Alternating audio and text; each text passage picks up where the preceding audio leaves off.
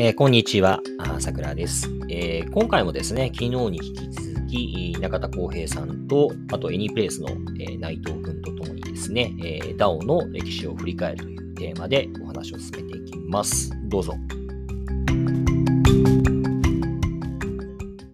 まあ、なんかそういうあの背景とかがあって、こうサポーティブなあ、いわゆるグラントとかインベストメントのための DAO がこう2019年かっていうのを始めたと。で、ここから、えっと、ただ2020年また新しいあの波が来て、これ DeFi サマーってよく言われるんですけど、まあ、その当時こう、あ、ありますか？えっと、うん、まあ DeFi がこう一気にこうバーって広がったタイミングですね。で、ここでこう新しく、あの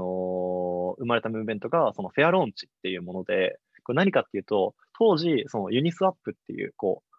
あのー、まあ、そのトークンをスワップするためのえー、っと、 DApps があって、それがその、まあ一番有名だったし、みんなそこを使うよねって感じだったんですよ。ただ、えっと、ここで、まあその、そのユニスワップの、えっと、フォークして、えっと、寿司スワップっていうものが、えっと、まあもうほぼ一緒な、えっと、えまあいわゆる、あの、エクスチェンジの、あの、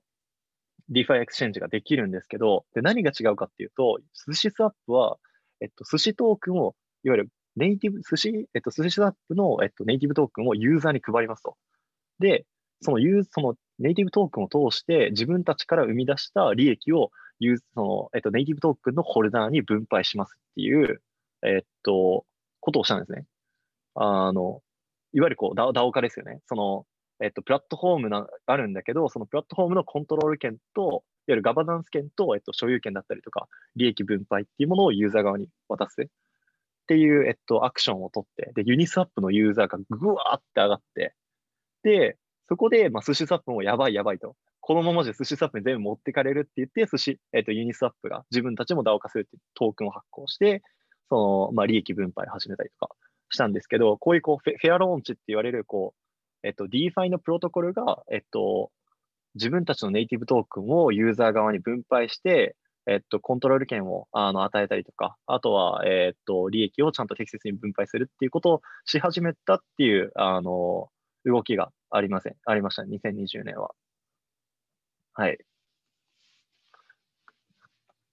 で、例えばそのメーカー DAO とかもこ、これよりももうちょっと前から動いてはいたんですけど、メーカー DAO ってこう、DAI っていうセーブルコインを発行してる、あの、ところがあったんですけど、そこもこう、やっぱりこれはその中央集権的に運営するんではなく、ステーブルコインであれば、非中央集権的に運営されるべきだよねって言って、彼らもあのずっと、あの、DAO を目指していて、なのでその2010年の、2020年のラップアップとしては、やっぱ DeFi プロトコルが DAO になるっていう、この、まあ、今までとはちょっと違った、また新しいユースケースが生まれたっていう、はい、感じです。これさ、その、フェアローンチと称するときの、なんて言いますか、コントロール権の分配ってどれぐらいが妥当とされるのっていう水準感みたいな話ってあるんだあ。るんですか？いや、これ難しい話。で、IPO するときにどれだけ、はい、あの売り出し公募する比率が正解なのかみたいな話に近いと思うんですけれども、それによってね、結局のところ、なんだろう、なんかその、なんだろうな、フェアローンチしている比率がしょぼかったら、分配してる比率がしょぼかったら、別にあんまり今までと Web2 の世界観と変わんねえじゃんという声もあろうかと思うし、とはいえ、なんか全部ばらまいちゃったら、な何のためにやってんだっけとか、そもそも本当にもう収集つかなくなるんじゃないかなという気もするし、どうなんでしょう、このあたり。そうですね。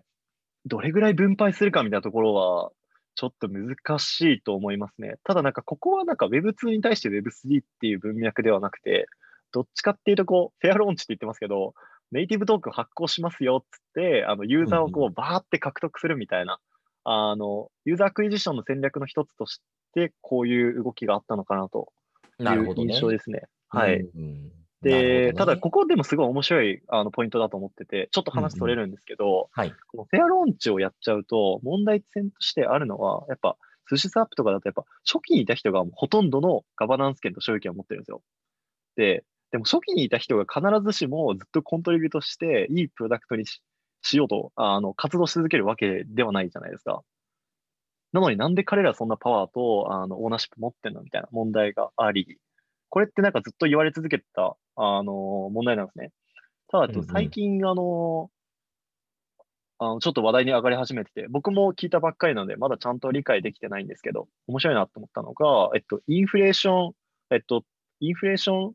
する形でトークンを、えっと、発行していく。いわゆる、その、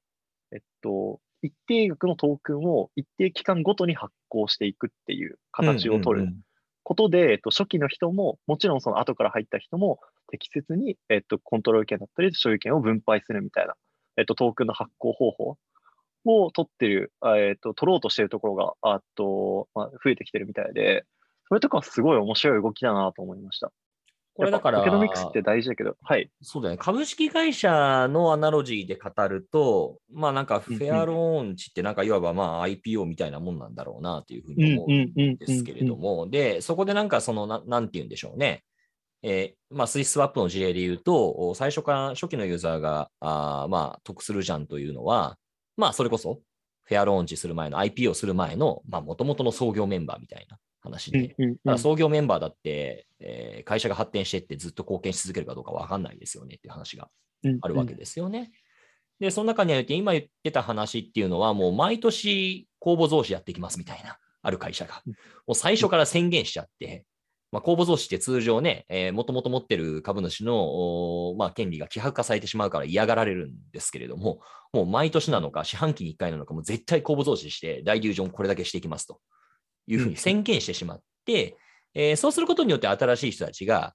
あ招きやすくなると。で、結果そのコミュニティがアクティブになって、アクティブになればなるほど結局のところ、もともと持ってた初期のユーザーにとっても、まあ、されていくよりは、されていく、なんだろう、権利をたくさん持っているよりも、よりか権利が薄れようと、より活発になっているコミュニティの権利を持っている方がいいでしょうみたいな、そういう整理なのかなというふうに聞きながら思ったって感じですね。まさにまさにその通りだと思いますね。やっぱ、この token economics、この子、やっぱ今の DApps もほとんど同じ状態だと思うんですよ。その Web3 のプロダクトってトークンっていう最強の user acquisition の戦略あるけど、そこからこうリテンションしないっていう。あの、で、かつ、その、後から入った人の方が損するみたいな問題があると思ってて、これはすごい、あの、いい動きだなと、あの、三方よしというか、あの、みんないい、あの、発行方法なんじゃないかなと思って、個人的に、はい、あの、もう本当最近知ったので、まだまだ理解してないですけど、ちゃんとは、あの、面白いなと思ったんですけど、すみません、ちょっと話はそれて、ただ、えっと、そうですね、2020年はそういう、あの、DeFi プロトコルが、まあ、ダウンになっていくみたいなあの動きがありましたと。で、こっからがあれですね、その去年の2021年ですね。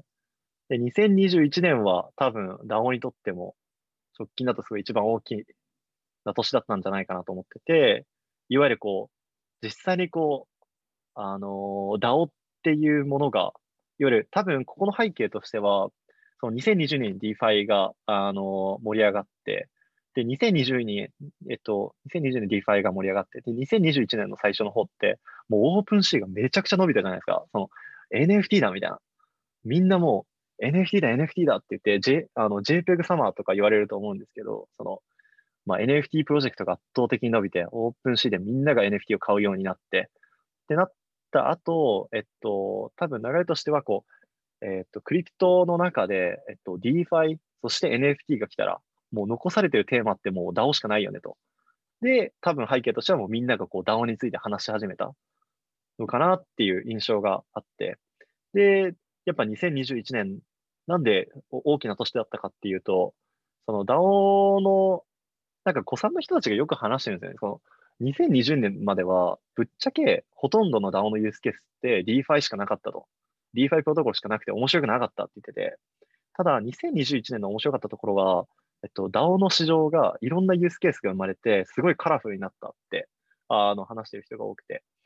いわゆるその、例えばフラミンゴ DAO とか、あとプレジャー DAO みたいな NFT を、えっと、コレクトする DAO だったりとか、あとは FWB とか、あの、フォアフロントみたいにこう、えっ、ー、と、ソーシャルな、えっ、ー、と、目的をもとに、えっ、ー、と、資金を集め合って活動するソーシャル DAO が生まれたりとか、あとは、あの、コンスティテューション DAO みたいに、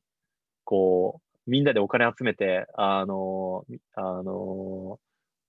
アメリカ国憲法の、なんかあの、ありますよね。あの、やつをみんなで買おうぜみたいな。なんかたくさんのこうユースケースが生まれて、実際に DAO って使えるんだみたいな。で、いろんなあの使い方があるんだみたいな広がったえー、っと、市場がカラフルになったっていう印象がありますね。はい。